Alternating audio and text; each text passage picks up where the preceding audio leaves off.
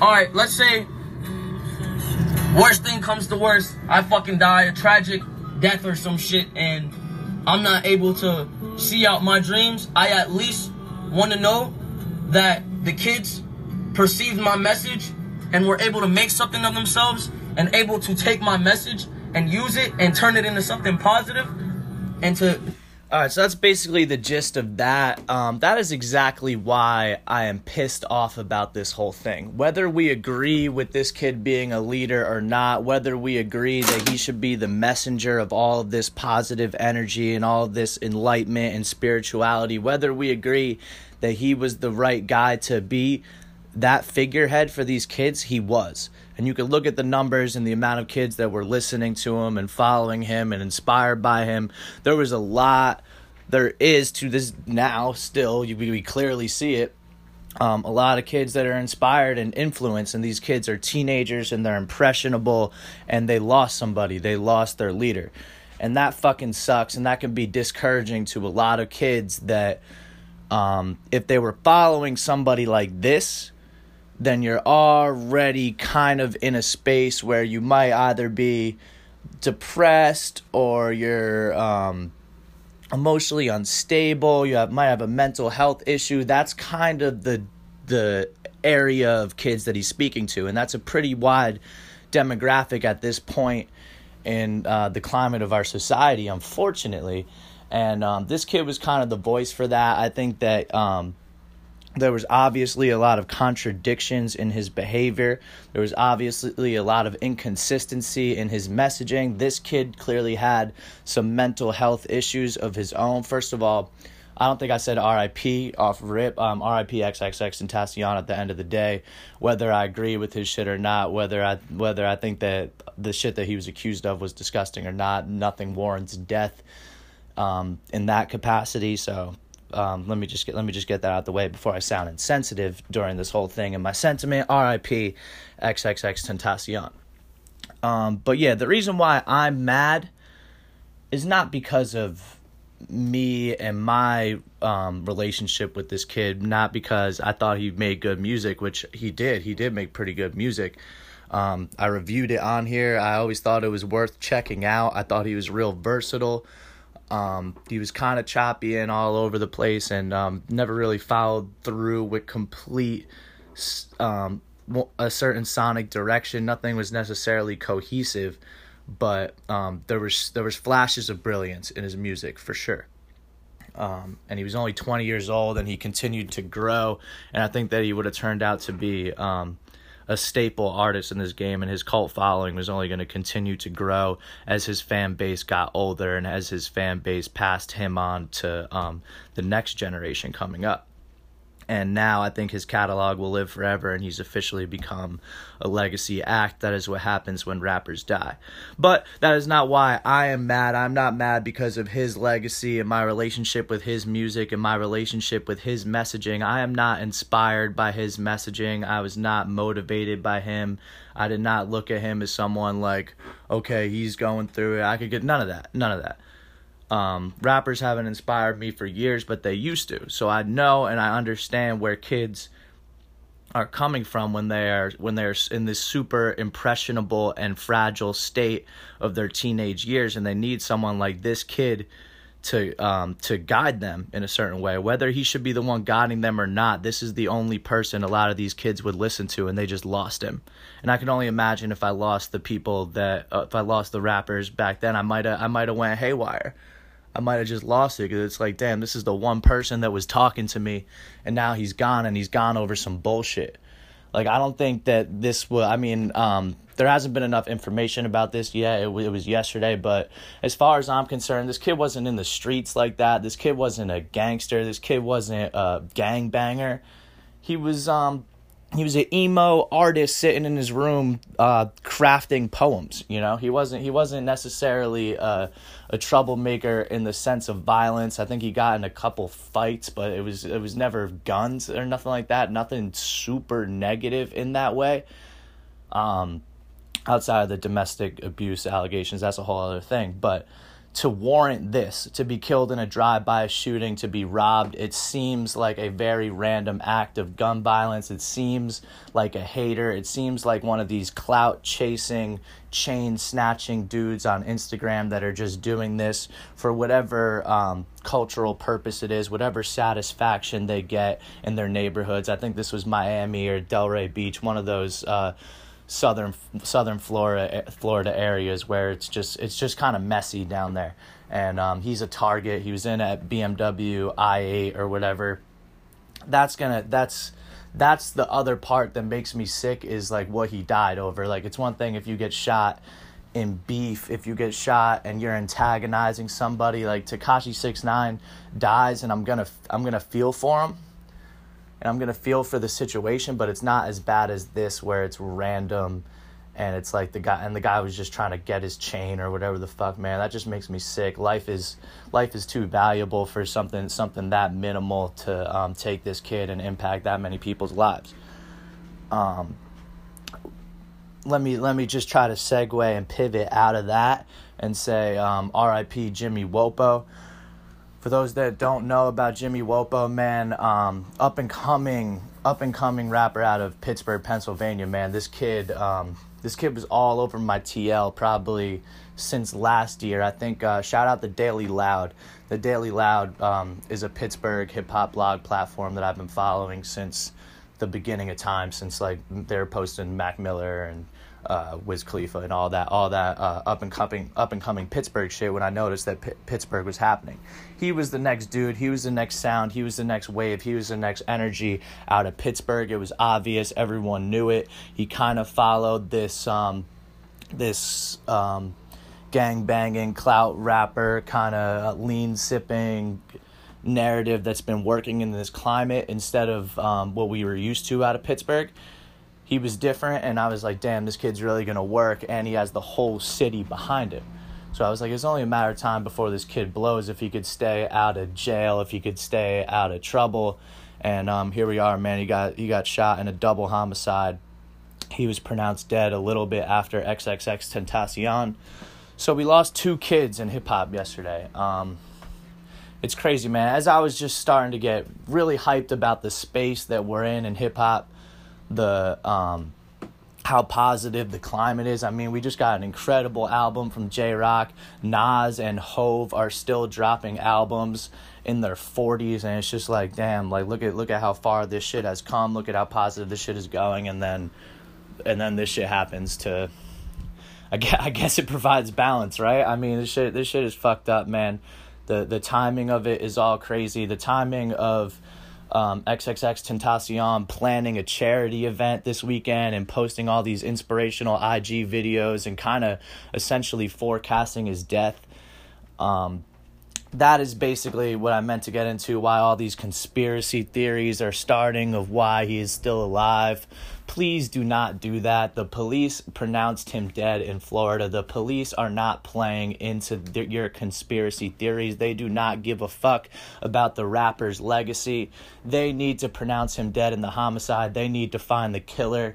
Please do not buy into this if you are an XXXTentacion fan or are you one of these people that are following the bullshit conspiracy theories. Just don't. Just be sensitive to the dude's death. Let's carry on. Let's mourn if you feel like you have to, and we'll keep it pushing. And um, just hope and just hope that his legacy could remain, because all that bullshit about Tupac still being alive used to linger with me for a while when I was a kid. When I was like eight or nine years old, and I'm on YouTube looking up these conspiracy videos, and I had this optimism, this false optimism, and this delusion that Tupac might still be alive, and it really fucked with me for years, and it would give me the creeps. And when I listened to Tupac, it kind of gave me this like empty, could he still be out there kind of feeling, and I don't want kids to have that. I don't want I don't want kids to feel like, damn, maybe he could still be out there. Let's go to fucking Cuba and find him, you know? It's like, please, just dead it. He's he's gone. It sucks. It's terrible. It's tragic. Like, I can see how you think that, like, damn, like, how is this even possible? How could we lose him? But um yeah, man, the kid the kid's gone. Kid's gone. Don't look at all these videos like, oh, he doesn't even have blood on him. He doesn't, but the, the tattoos aren't even right. Like, just as easily as it could have been Photoshopped to look one way, it could get Photoshopped to look the other way. You can't go off of these videos. You can't go off of these pictures. You can go off of what the police are saying, because they do not give a fuck about hip-hop narratives when they are reporting deaths in their counties and in their cities. So, so dead it. Um... I'm going to get into this Hov and B album. I'm going to get into the Nas album as promised. Uh, let me punch back in with a couple sound bites. Escobar season begins. I don't know, man. I don't know if it's Escobar season. I'm not going to lie. I'm a little underwhelmed. I'm a little disappointed. Um, this Nas Nasir shit, man, it just might not be it. This might just not be the one. And um, that's okay. This isn't the first time Nas has missed or underwhelmed us or not really delivered on any hype. Um, Nas has um, missed on albums overall in his prime.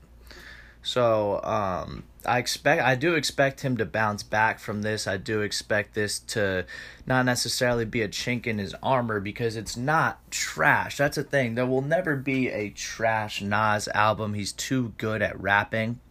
He's too good at the mechanical skill of emceeing to give us a trash rap album. At the end of the day, he's rapping his ass off here. There's just so many other things that need to click, so many other things that need to gel to get a really good Nas album. Um, his last effort, Life is Good, was one of those albums where everything clicked from how far he was ranging with his pen, from personal narrative to um, to being socially conscious and speaking on what was going on in the world culturally, to um, addressing the state of hip hop, to um, to the of course the the lavishness and the and the um, flexing and the stunts, if you will. All of it was there. It was um, I believe it was eighteen tracks if we include the bonus joints. Uh, it was a complete project. It was what it was what we come to expect from Nas, and being that we we got the announcement that the Nas album was done two years ago, being that we had this um, polarizing artwork to um, to look at before the album drop, being that it's produced by Kanye West, being that he has this giant listening party, um, the hype was all there. The hype was all there for this thing. Um, and it just didn't meet those expectations. Maybe it's my fault for setting those expectations. I think that Nas warrants those expectations, and um, and it was and it was valid to have them. Um, a couple things just went wrong. A couple things miscalculated. I think um, first of all, to start out with, the rollout was botched. Um, I heard most of the songs in little mini clips on Twitter before I even got to experience the full project um, for, for my actual sit-down headphone listening pleasure, like how I would like to listen to Nas. Um, it didn't drop the night of... Um, it didn't drop Thursday night going into Friday. It dropped, I believe, Friday midday, when I wasn't really in the zone to listen to it. Um, had it dropped at twelve o'clock on the dot on Friday, I might have had a different experience. I might have had a different experience entirely with the J-Rock project, though, so maybe this is a good thing. But um, this ain't it, man. This is this really isn't the one overall. There's definitely some moments. There's definitely some highlights. There's definitely some takeaways and definitely flashes of the brilliance that is Nas and the brilliance that is Kanye West. But overall, as a complete cohesive body of work, I'm not really rolling. Um, my distaste off of Rip with Kanye producing the whole thing Um, was a fear, and it was a fear that came to fruition on track two when Kanye comes in on a song called Cop Shot the Kid. Now, Kanye, I'm guessing, is probably the one that dug up the, well, I guess it didn't take much digging to dig up the um, Slick Rick children's story sample, the Cop Shot the Kid, Cop Shot the Kid. Like, that's that's a brilliant idea. The way it works with that beat is compelling, and it's, and it's, um, and it gets the message off Rip before Nas even spits a bar.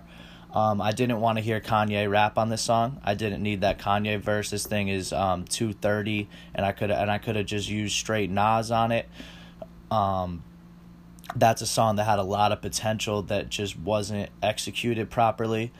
Um, the more lavish song, I think the better songs are actually the songs where he strays away from the socially conscious efforts. I think that the socially conscious tracks, while they are lyrical and mechanically he's rapping well, the references to um, culture are a little, a little lazy and unexplored. I think that Nas could have done a better job of really um, kind of just researching what's going on and kind of just um, being the voice that we expect out of him. I think that he he's an educator. He's someone that we look look for to drop knowledge, and there wasn't really that many lines that really made me think like he usually does. Not that many lines that really made me, made me be like, like, damn, I never looked at it like that, you know? And that's that's kind of what I expect out of Nas. But um, with that being said, good raps at the end of the day. I don't think that him and Kanye had a lot of chemistry. I think it's impossible for Kanye to have that much chemistry with this many people in that short amount of time. You go from Pusha T to Kid Cudi, to, to to Tiana Taylor, to Nas. It's like you're kind of, and, and in the meantime, you're on this press run where you're saying slavery is a choice. You're just, you're conflicting too much. You're step, you're stepping on your to, your own toes, and you're crossing too many paths, um, crossing too many lines rather. So this, this thing um, is actually kind of underwhelming production from Kanye. I think that, uh, he kind of tried to go over the top in too many areas, and Nas was forced to um, try and compensate his flow too much. A lot of it was too slowed down. It wasn't. It didn't seem catered to Nas well enough. I think that um, as opposed to an album like Life is Good, where he was able to handpick the beats, work with producers he was working with his whole life, and um, and really just um, selected from the right batch. Um, So yeah, man, I'm, this has already been too long for me to just really, in a, an elaborate way, say this shit ain't it. So I'm going to get into this Hov and B shit, and that is kind of it on the low. Carrot bosses, Louis V and Goyard, hey. In the closet. Ain't shit changed, the streets are still watching, and my little baby blue is like, who gon' stop us, huh? Ain't no way to stop this love.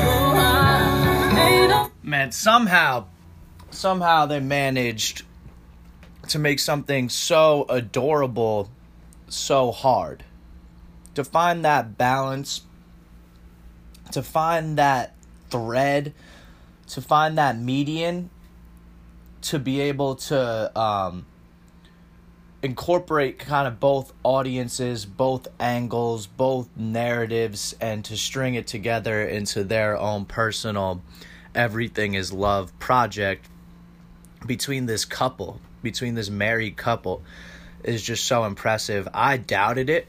I was like, there's just not enough common ground sonically and conceptually for these two to make a full album together. I think we always knew it was going to happen. Um, with them touring together, with them being in the studio together, with them not wanting to leave their kids, it just makes too much sense for them not to do this, for them uh, to have it on title and just to have this moment together. They should have done this. I just always doubted that it was going to be good. I thought that there might have been one or two records that popped off because either it, it satisfied the Jay-Z itch or it satisfied the Beyoncé itch. None of these songs are really necessarily, it's not like, oh, this one's the Jay-Z song featuring Beyonce, this one's the Beyonce song featuring Jay-Z. This is actually a meshed together album. This is actually a um, a collaboration album. This is Watch the Throne adjacent. And um, it's clear, it's clear that they brought in a very modernized approach. It's clear that this was probably recorded as of late. Um, they're on tour together right now. This could have even been recorded on tour. Um, just just how modernized the flows are, how modernized the beats are, even getting ad-libs from the Migos. You're getting Nav um, writing lyrics for Beyonce. I mean, this thing is, um, it's very two thousand eighteen of Hov to do. The references, I think that Hov is, his style of rapping and his way of flexing and stunning translates so well to the internet, but he's been doing this his whole career. Like, the way you kind of decode the lyrics, and it's like, oh, he made the Puma reference, and then the Puma announcement comes right after it, and just kind of that excitement of, like, wow, he's the man. That reference was crazy in the light. Now that you look at what he's done since, he's always kind of forecasted or alluded to or um, foreshadowed, rather, um, his his business, and aligned it within the raps and aligned it within the stunts. There's a craft and there's a art to the flex. And Hov has mastered that for over twenty years. No one will ever be better. Uh, Hov has mastered the craft of the subtle, um, subliminal diss.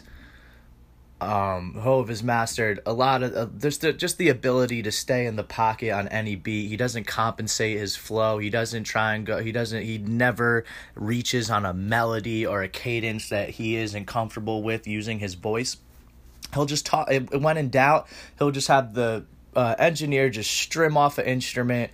Let me find my pocket. Let me talk my shit. If it's a if it's a Beyonce heavy song, he might be at the end of the shit and just get his shit off at the end. Um, but man, for the for the most part, I can't I can't really find a miss. Um, there's not too much songs with replay value for me personally. I think the song that I just played, seven one three, the beat is so hard.